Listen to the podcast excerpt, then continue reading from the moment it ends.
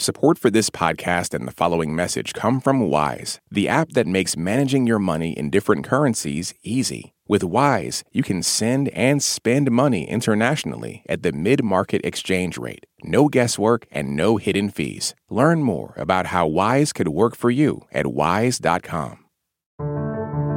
Today on State of the World, China increases pressure on Taiwan subtly. Thanks for listening to State of the World from NPR. We bring you the day's most vital international stories, up close where they're happening. It's Thursday, October 26th. I'm Greg Dixon.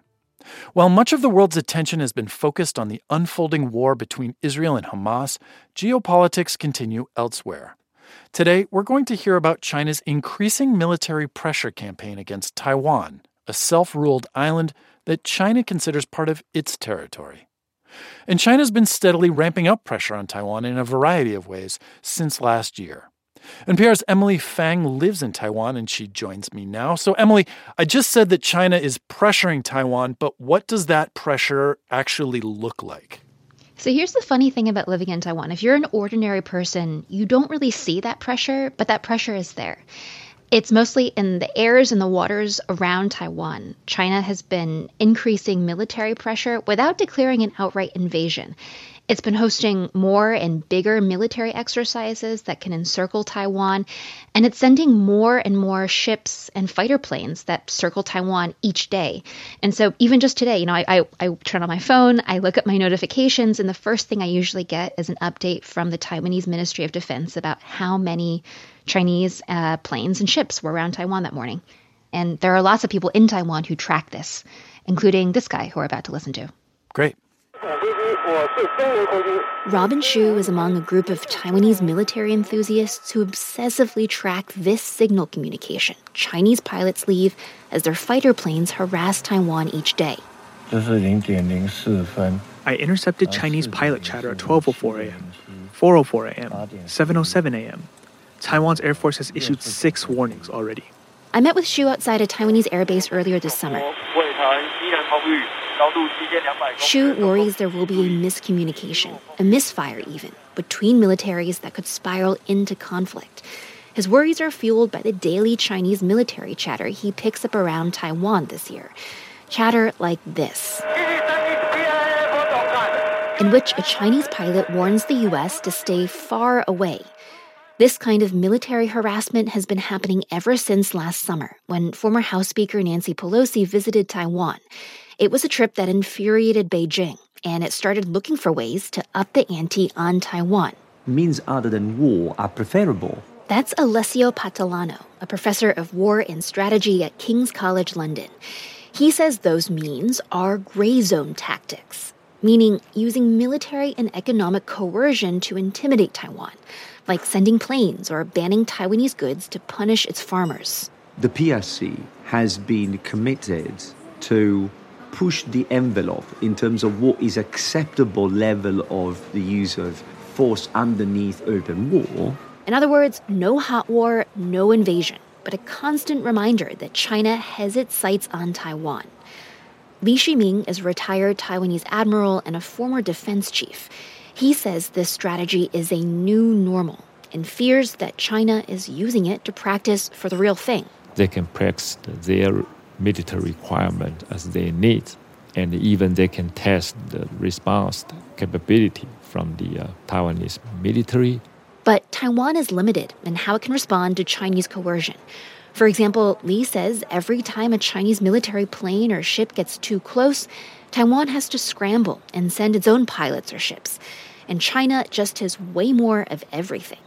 Plus, Lee says Taiwan doesn't want to make things worse because we don't want to escalate the uh, tension. And in order to maintain our morale, then we have to pacify uh, the response for this kind of a gray zone aggression. All this is straining Taiwanese pilots. Pilot Ho Shen-jun is trained to fly the American-made F-16 fighter plane and he describes the regimen his fellow pilots are on to intercept Chinese planes. You have only about six minutes to scramble, and there are staff on call awaiting orders at all times to make an emergency takeoff. So, these constant sorties are increasing Taiwan's defense costs and tiring out pilots. And analysts believe this will only continue, especially in the run up to Taiwan's January presidential elections. Here's Cui Jinghui, a politics professor at Taiwan's National Zhongxin University.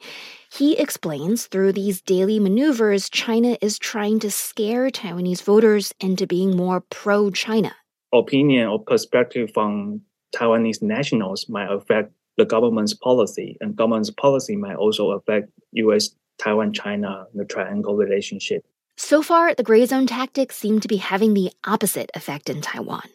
But China could escalate, experts say. And so, enormous responsibility now lies on the shoulders of pilots like 26 year old Wendy Wen, who flies the Taiwan designed fighter plane, the IDF. Of course, it's a tiring job. We have sentries running 24 hour shifts keeping watch. She has a message for her fellow young Taiwanese citizens. We hope more people join the Air Force in order to give our existing pilots more time to rest and recover. And we need to recover in order to fly longer and farther.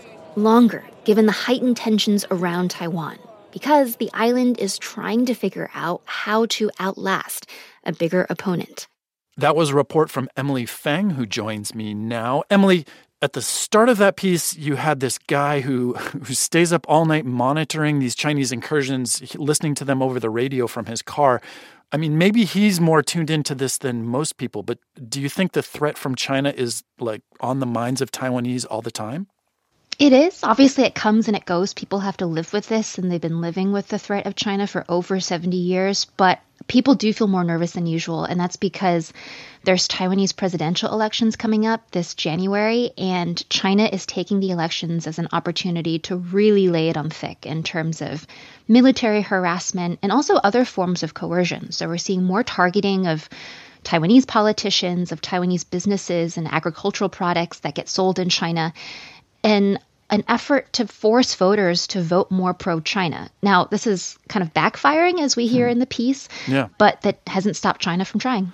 Yeah, just expand on those those tactics a little bit. I mean, what is the thought that the more bellicose they are, the the more Taiwanese voters are going to just decide forget this, let's be part of China?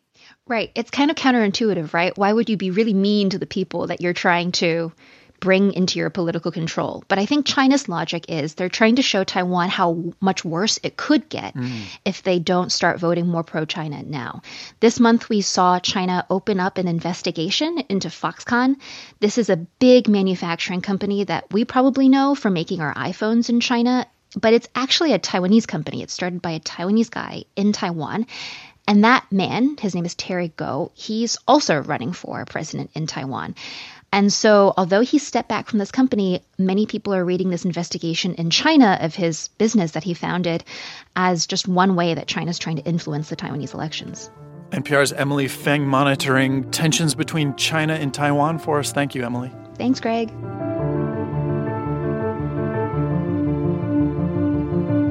That's the state of the world from NPR. Thanks for listening. We'll see you again soon. Drake and Kendrick Lamar have been lobbing some serious accusations at each other.